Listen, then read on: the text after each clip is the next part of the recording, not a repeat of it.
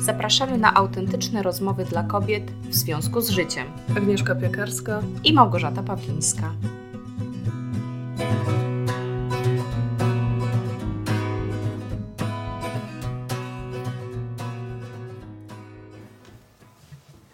Witajcie słuchaczki. Cześć witamy, Gosia. Witamy, cześć Agnieszka. Dzisiaj e, nowy rok, stare tematy. A może nowe? Stare my. Stare my, nowy rok, a my starsi. Patrz, nikt o tym nie mówi. Mm. W każdym razie dzisiaj chcemy rozmawiać, nie mamy określonego tego tematu, ale gdzieś nam się ważyły te tematy, zanim się zdecydowałyśmy. Ty chciałaś porozmawiać o rozwoju osobistym, na przestrzeni życia, właśnie. Tak. E, a ja zaproponowałam, żebyśmy może uściśniły ten temat i porozmawiały o psychoterapii. Mhm. Bo, e, bo mamy nie tylko takie przeczucia, ale też wiemy od niektórych z Was, że jesteście w trakcie e, psychoterapii, którą uważacie za taką podstawowe narzędzie rozwoju. I gdzieś mi odpowiedziałaś, że no ale co możemy o tej psychoterapii powiedzieć? Każdy wie, że e, to jest fajne i warto. Mhm. A ja miałam gdzieś z tyłu głowy, czy rzeczywiście e, pójście na psychoterapię jest e, przez nas, powiedzmy tak szeroko, czy w naszych przekonaniach postrzegane jako rozwój, czy, czy już jako przyznanie się do tego, że jesteśmy, nie wiem, jakieś wybrakowane, musimy się leczyć? Mm.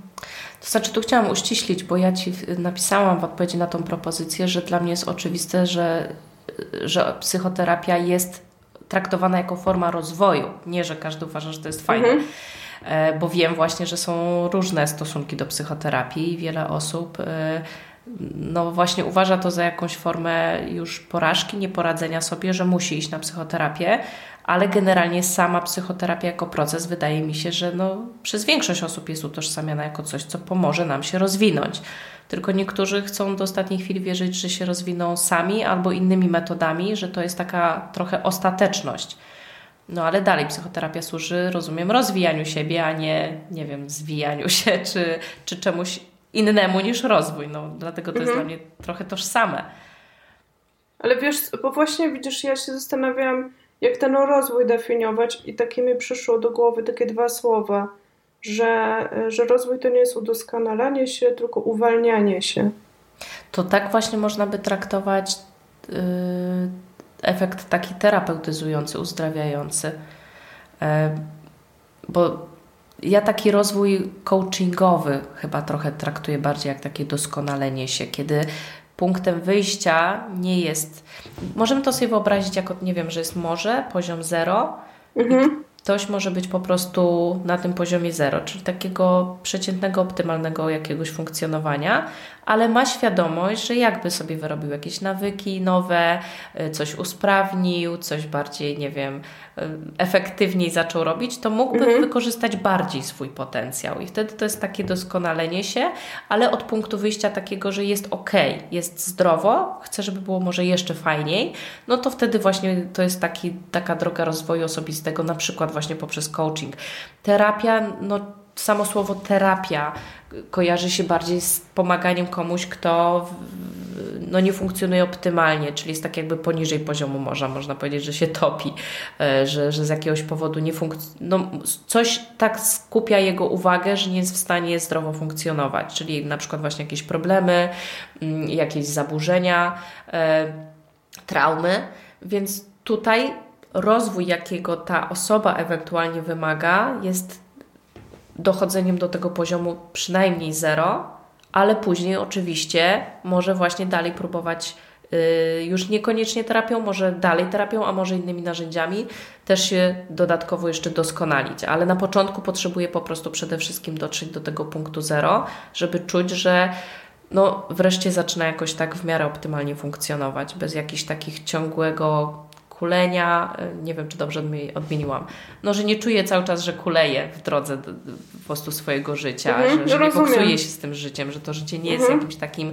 większym cierpieniem niż dla większości.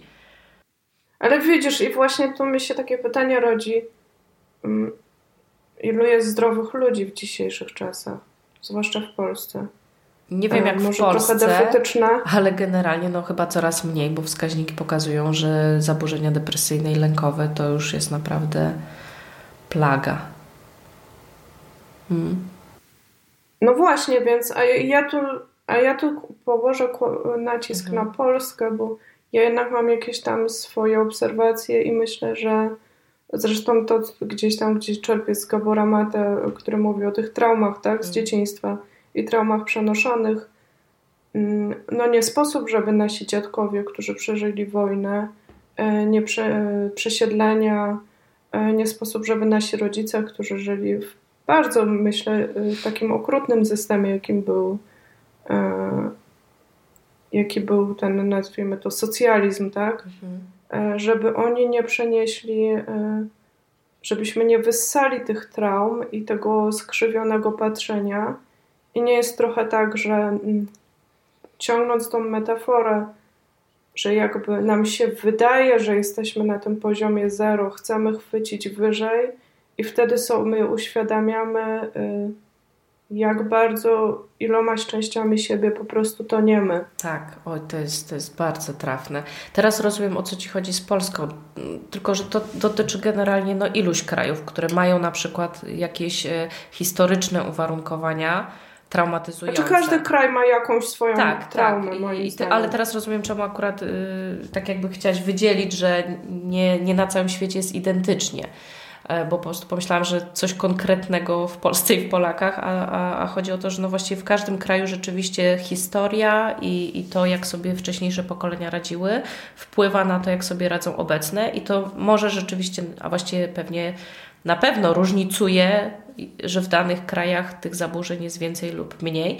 Myślę też. Jeszcze ci tylko wejdę w słowo, jeśli mogę, bo właśnie dla mnie jest y, to jakby to poczucie tej biedy i tego niedostatku i tej walki o podstawowe zasoby, y, z którymi nasi rodzice w dużej mierze, oczywiście nie wszyscy, mhm. nie mówiąc już o dziadkach, tak, borykali się i które myślę, że ma na nas dużo większy wpływ y, niż nam się wydaje i sobie uświadamiamy. Mhm. Tak, to mogą być takie nieuświadomione, yy, rdzenne przekonania odnośnie tego właśnie, jak trzeba dbać o swój byt, co, co jest najważniejsze dla poczucia bezpieczeństwa, prawda? No, że nasze normy niekoniecznie tak. są zdrowymi normami, tak? Tak, tak. Jak wyjedziesz i zobaczysz nagle innych ludzi, jak inaczej mhm. mogą pewne tematy mhm. traktować. Mhm. Czyli tutaj pojawia się jakaś refleksja, że może w Polsce częściej potrzebna jest terapia niż coaching? Nawiązując do tej metafory, no. że to raczej terapia jest tym, co najlepiej pomaga tym, co są poniżej poziomu morza, a coaching tym, co, co już generalnie funkcjonują w miarę zdrowo i optymalnie, a chcą jeszcze lepiej. No właśnie widzisz, i tak, tak by można pomyśleć, a z drugiej strony ja sobie myślę, a gdybyśmy na to spojrzały w taki sposób, nie nadawania etykiet, tylko bardziej, bo też terapia, psychoterapia, damy ją w taki duży cudzysłów, mm -hmm. aby, i zaraz e, też bym chciała o tym porozmawiać, ale żeby spojrzeć na to, że być może to, co nam potrzeba, to się uleczyć, a nie udoskonalić w tym momencie. Mm -hmm. I, I to jest ok. Mm -hmm. Na takim etapie jesteśmy i tego nie przeskoczymy i to jest ok. Tak, tu się, tu się absolutnie zgodzę. W, ramach, wiesz, mhm. y, czy coachingu, ty też jesteś coachem, mhm. psychologiem, a, a sesje z tobą, czy twoje kursy są E, bym powiedziała, mocno terapeutyczne i idziesz w tą stronę, więc y, natomiast są coachowie, którzy jakby udają, że chorych ludzi nie ma, albo bardzo ładnym takim wytrychem mówią, jak masz problem, to idź na terapię i sobie go rozwiąż, wiesz, bo my tu się uczymy, jak sprzedawać. I to jest naszym głównym celem. A moje pytanie jest, jakby stojąc z boku, i ja sobie się zastanawiam, a dlaczego wy tak strasznie chcecie sprzedawać? Rozumiesz? Czy to, jest, czy to wychodzi z, takiego, z takiej intencji, takiego gruntu, tak chcemy sprzedawać, bo mamy coś świetnego, czy to wychodzi z takiego poczucia e, niebezpieczeństwa, że musimy się nachapać e, w taki sposób, żeby. Tu oczywiście bardzo e, mocny mm. cudzysłów to wszystko biorę i tak metaforycznie ujmuję. Tak, ale to, to jest trafne, bo um, często spotykam się z tym, że rzeczywiście ktoś myśli, że musi się udoskonalić, e, a tak naprawdę właśnie te hasła, które go do takiej doskonałości zachęcają, uderzają w tak naprawdę inne problemy, które właśnie bardziej wymagają technik leczenia, takiego uzdrowienia, niż rzeczywiście takiego bodźcowania, żeby jeszcze więcej robić. O tak. E, I, I to często się spotyka z frustracją, że te osoby starają się jeszcze lepiej właśnie zorganizować, jeszcze lepiej prowadzić biznes, jeszcze lepiej sprzedawać, a dalej są nieszczęśliwe. Czyli rzeczywiście u źródła często leży coś głębszego, czego się nie przepracuje właśnie tego typu narzędziami. I też się właśnie nieraz z tym spotykam. To jest bardzo takie e, no, zostawiające dużą, dużą, duże pole do refleksji to pytanie, a czemu Wy tak chcecie sprzedawać, że rzeczywiście często, często jakoś tak rozmawiam z kobietami, które tak biegną za tłumem, tak rozwijają te działalności, chcą mieć te biznesy, ale jak się z nimi tak dokładnie, gdzieś na spokojnie w końcu porozmawia, po co im ten biznes, to się okazuje, że one tym biznesem chcą pozaspokajać różne potrzeby, które obejrzane osobno okazuje się, że można zupełnie w inny sposób zaspokoić, a one gdzieś po prostu z automatu sobie przyjęły, że biznes jest czymś, co rozwiązuje tego typu problemy. A czasem biznes jakby tych problemów dokłada. Ach, no właśnie, to jest, to jest dodatkowe. I, i, i stąd chcemy mieć czasem biznes, żeby się uwolnić, tak? Tak, a stajemy się więźniem czegoś innego. Tak, właśnie, na przykład jakaś niezależność albo właśnie większe poczucie bezpieczeństwa, a, a gdzieś na przykład zapominamy o tym, że może zatroszczenie się na przykład właśnie o rodzinę i o więzi da nam pewniejsze poczucie bezpieczeństwa niż biznes, który chwilę pochula, a, a różnie może być. I, I nagle się okazuje, że non-stop się o ten biznes zaczynamy martwić. I gdzie tu poczucie bezpieczeństwa? Mówimy skrótami, ale wydaje mi się, że tok tutaj mhm. jest dosyć klarowny, yy, że warto sobie zadać pytanie, z czym ja tak naprawdę się borykam. Co tak naprawdę szwankuje w moim życiu i, i czy to jest. Yy, właśnie takie, nie wiem, rozreklamowane pojęcie, nie wiem, pewności siebie, braku asertywności, czy czegoś może właśnie znacznie głębszego, jakiejś y, wstydliwości, jakiegoś poczucia, nie wiem, wybrakowania, zaniżonego poczucia własnej wartości. To są konstrukty znacznie głębsze i nad nimi się pracuje jednak trochę inaczej niż stawiając sobie cele i motywując się super, żeby po prostu nie siedzieć, nie marudzić, nie, nie mieć wymówek, tylko juchu do przodu. No właśnie, czy, czy, taki, e, czy taki po prostu jakiś ból. Wiesz co, bo teraz czytam książkę Brena Brown, e, Tom o przynależności. I, e, I naprawdę zawsze to mówię, jak czytam książkę Brena Brown. zawsze potem czekam rok czy półtorej roku, żeby przeczytać kolejną. Ale ta książka powaliła mnie po prostu tak w punkt oddaje i ona tam też wprost mówi, że e, póki nosimy jakiś ból, któremu nie dajemy przestrzeni do wypowiedzenia, ale też e, opłakania go, tak? E, takiego zatroszczenia się, no bo ja mam często wrażenie, że te metody rozwojowe one jeszcze bardziej nas mogą odciąć od naszego bólu, bo tam nie wypada się pochylić. I powiem Ci, że gdzieś ten temat tego bólu ostatnio tak strasznie ze mną jest. Kupiłam też taki kurs na temat y, żałoby. Jest trochę przegięty, muszę powiedzieć. Bo w drugim zdaniu gości mi mówi, że wszyscy mamy żałobę zawsze. I mam spojrzeć na swój brzuch, bo jak on jest święty, to jest żałoba. Żałoba po poprzednim zdaniu, jest żałoba po poprzedniej chwili. I, i trochę sobie pomyślałam... po wersji siebie jest, jestem już na granicy obłędu za chwilę, bo jeśli zacznę tak patrzeć na swoje życie, to, że wszystko jest żałobą, to mogę się osunąć w jakąś taką niebezpieczną przepaść. Niemniej jednak, y, wiesz co, i teraz to, co czytam u Breny i cały czas ten, ten temat tego bólu i to, co było u Gabora, i dlatego też to, o tej psychoterapii chciałam porozmawiać, bo to, co mnie tak uderzyło u, Gabora, on zaczął całe swoje wystąpienie od powiedzenia tam było większość ludzi, która tam była, pracuje z innymi ludźmi, jako psychoterapeuci albo w innej formie, tak? Bo on jest bardzo otwarty i na ludzi, co pracują w szamanizmie i w, w różnych modalnościach, nazwijmy to. Ale y, to, co on powiedział, że wszyscy jesteśmy w relacjach. I to, co on powiedział, że to, co jest kluczem do, do jakby skutecznej terapii, to jest stworzenie bezpiecznej relacji, w której w końcu możemy ten swój ból pierwszy raz w życiu wywalić i nie coś z nim zrobić, na początek, tylko go opłakać, przyjrzeć się, jak on strasznie boli po prostu. I to jest też to, co na przykład jest gdzieś wybrzmiawa w tych metodach self-compassion, tak? Czyli mhm. autowspółczucie. Ta polska nazwa jest tragiczna w ogóle. Ale gdzie, gdzie na przykład Christine Neff mówi też, zanim zaczniesz szukać rozwiązania, powiedz sobie, to było straszne. Uznaj swój ból, no nie? Więc, yy, więc dlatego może chciałam o tej terapii porozmawiać, jako o tej takiej wstępnej formie, yy, że każdy z nas chyba może sobie pozwolić na ten luksus znalezienia przestrzeni czy relacji, w jakiejkolwiek formie, czy to będzie psychoterapeuta. Często też psychoterapeuci nie dają y, takiej przestrzeni.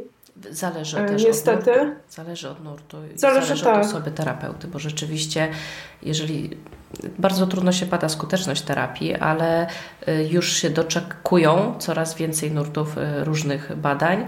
No i jako czynniki leczące w psychoterapii rzeczywiście na pierwszym miejscu jest relacja.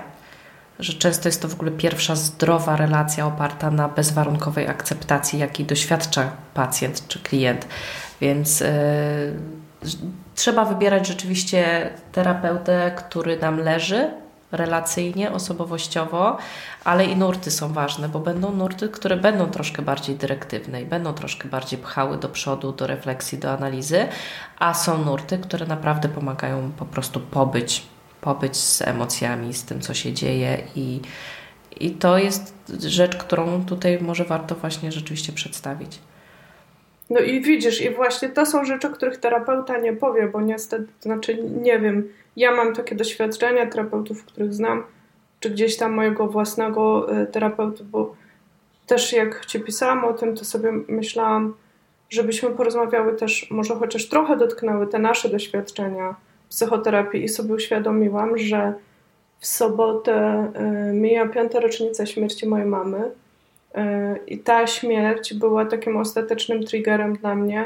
Nie wiem, miesiąc później poszłam na terapię.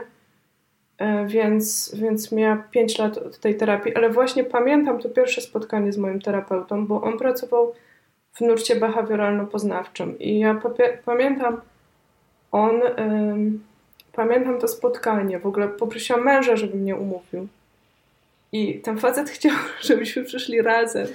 Ja mówię, nie no, nie będziemy szopki robić z małym dzieckiem jeszcze do niego. Po prostu wiesz, ja nie lubię tam tych formalności, mówię do męża, zadzwoń, umów mnie. I pamiętam to pierwsze spotkanie z nim e, w, w gabinecie. Po, poszłam sama. I on mówi: mm, Jest pani w całkiem niezłym stanie. Myślałem, że będzie gorzej, że mąż aż musiał dzwonić. I pamiętam, jak on mi powiedział: e, Jedno z pierwszych zdań, proszę pani, ja pracuję w nurcie behawioralno-poznawczym. Ja powiedziałam: Okej, okay. jakby nic mi to zupełnie wtedy nie mówiło dopiero wiesz, e, po roku, po dwóch latach, jak zaczęłam grzebać, jak już z tej terapii dawno powiedzmy wyszłam, jak już przerobiłam ilość coachów, e, ileś różnych podejść, e, zaczęłam mieć, jakby rozumieć, co on wtedy mi powiedział i co miał na myśli i rozumieć, że to być może nie było podejście dla mnie. Tak, tak, tak mi się wydaje, na ile Cię znam ty potrzebujesz głębi takiej y, i czasu, i przestrzeni, a podejście poznawczo-behawioralne, które ja na przykład na swoją terapię bardzo świadomie wybrałam, mhm. E, jest takim, które układa w głowie, jest bardzo analityczne e, i, i bardziej się skupia na myślach niż, niż na emocjach, choć wszystko tak znów zależy od terapeuty, bo ja na przykład wybrałam terapeutę w moim odczuciu wyjątkowo miękkiego, który bardzo kochał techniki mindfulness i mam wrażenie, że dużo ich tak wprowadzał i mnie też zachęcał, żebym się uczyła medytacji, więc gdzieś, gdzieś to po prostu sobą tak jakby wprowadzał. I, I, ja z kolei nie zapomnę z pierwszego spotkania, jak y, powiedział mi, że no, warto, żebym podjęła decyzję, bo do niego trzeba trochę poczekać, ale jeżeli chce, to on mi może kogoś polecić. A ja się taka poczułam, że Jezu, jak on może mnie tak odtrącać? Ja chcę jego, bo właśnie czułam, że u niego z nim ta relacja ma szansę być. A jak on mhm. może sobie tak lekko mówić, że może mogę sobie kogoś innego? Więc też to wtedy tak poczułam całą sobą, że naprawdę to ma znaczenie, że ja nie chcę kogoś innego, już z nim tutaj czuję, że nawiązałam jakąś relację mm, i, i to ma być on po prostu. widzisz, no z jednej strony twój terapeuta i także ci powiedział, w jakim pracuje nurcie, bo bardzo często terapeuci tak jakby nie deklarują tego, albo zakładają, że ktoś już sam sobie sprawdził, albo zakładają, że to nie ma większego znaczenia. Ale rzeczywiście jest nie, nie za duża świadomość e, osób, w ogóle często ludzie nawet nie wiedzą, kim jest terapeuta, kim jest psycholog, czym się różnią od siebie i od psychiatry. Mm, e, I, a jeszcze jak się dowiadują, że psychoterapeuta, psychoterapeuci nierówny na zasadzie różnych nurtów, gdzie ja tu nie mówię, że któryś jest lepszy i gorszy, tylko że są różne, mhm.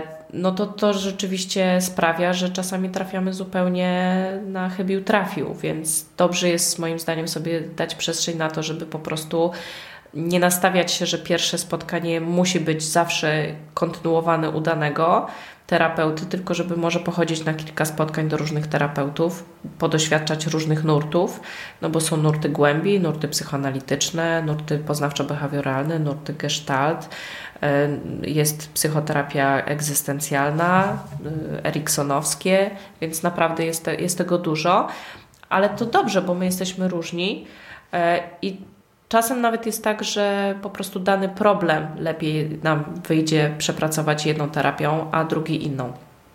Więc, więc to wszystko zależy. Ja, ja się tak uśmiecham, bo ja sobie bardzo świadomie wybrałam nurt, w którym chcę pracować, bo już tak jakby po studiach psychologicznych ja, ja na piątym roku podjęłam swoją terapię mhm. bardzo świadomie, żeby już sobie tak jakby wszystko, mając wiedzę, to teraz jeszcze sobie to wszystko tak na sobie przerobić.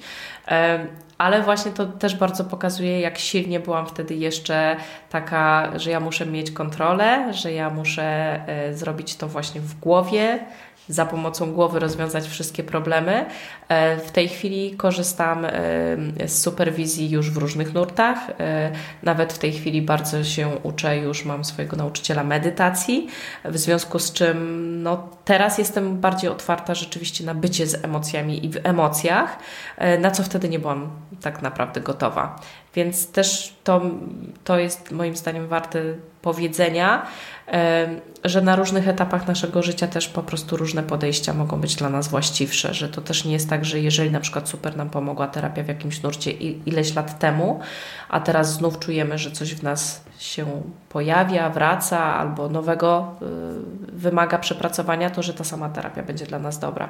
Bo wracając do początku rozmowy i tego, że chciałam też gdzieś tam trochę porozmawiać o rozwoju w ciągu życia, no to my się mhm. naprawdę zmieniamy. To nie jest tak, że właśnie tylko do dorosłości jest taki intensywny e, wzrost, rozwój poznawczy, fizyczny, a później stabilność. No niby zachowujemy jakoś cechy swojej osobowości, ale przy intensywnej pracy nad sobą albo przy bardzo intensywnych wydarzeniach w życiu my się potrafimy niesamowicie zmienić. I, i warto mieć to na uwadze, że nie, nie będąc świadomym tego, że życie nas zmienia, stajemy się troszeczkę bezwolni i to życie może nas bardzo tak w różny sposób pozmieniać. Mhm.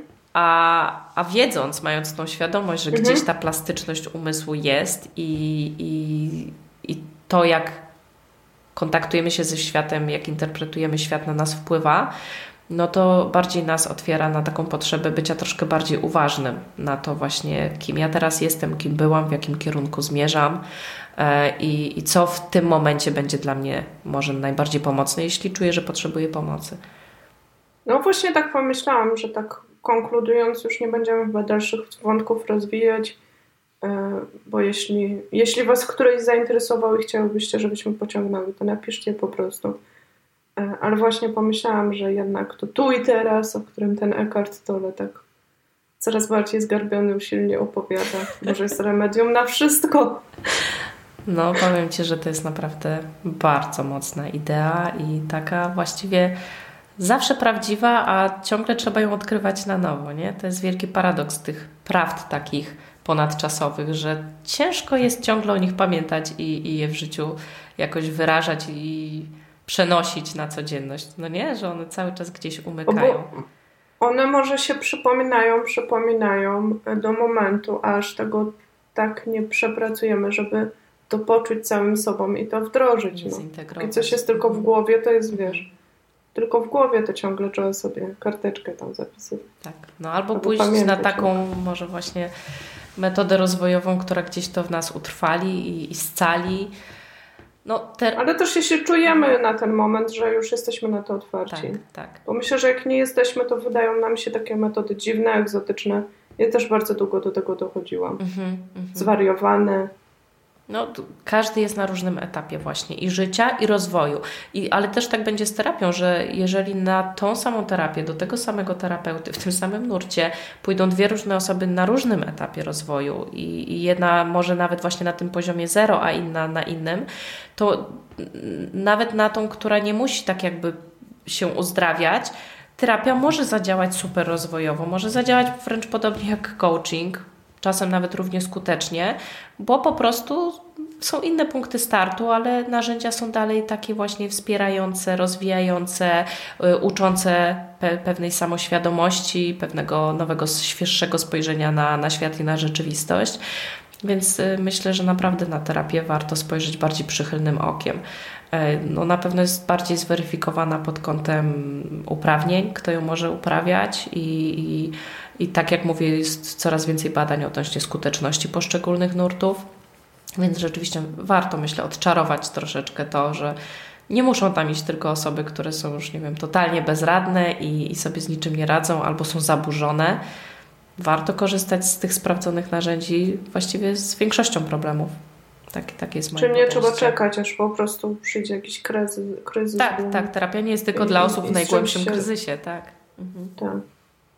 Okej, okay, no to mm, napiszcie, co uważacie. Mhm. Zapraszamy Was na stronę w związku z życiem.pl. Może macie swoje doświadczenia, dobre lub złe, i też możemy się zastanowić wspólnie, jako nasza społeczność, e, jakie sobie wskazówki może po prostu zebrać e, żeby w przyszłości ustrzec na przykład nasze znajome ze społeczności, e, gdy będą chciały podejmować decyzje odnośnie terapii, tak? Na co zwrócić uwagę, e, co u Was na przykład właśnie było czymś, e, no co przeoczyłyście albo czego nie wzięłyście pod uwagę i, i, i chciałybyście na przykład, żeby to wybrzmiało.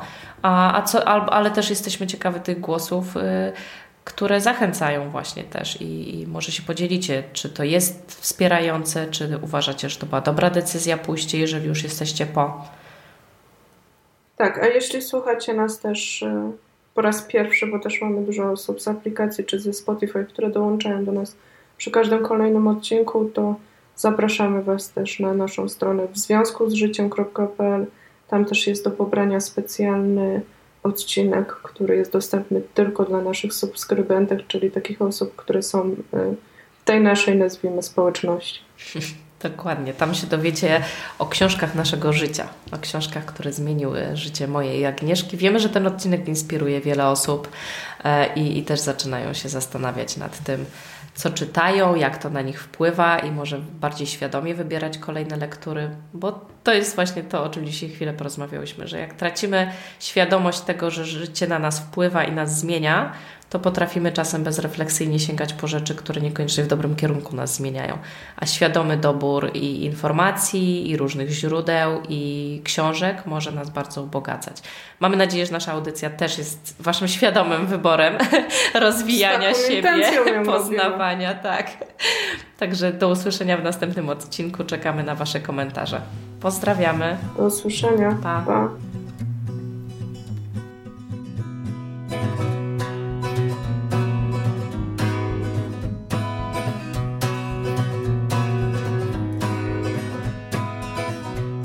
And rocks they bind me to the soil. And step by step I make my way from Chicago. Storm clouds and flies drift to touch my skin. And all the while my heart is touched by a piece of twine. It's not entangled.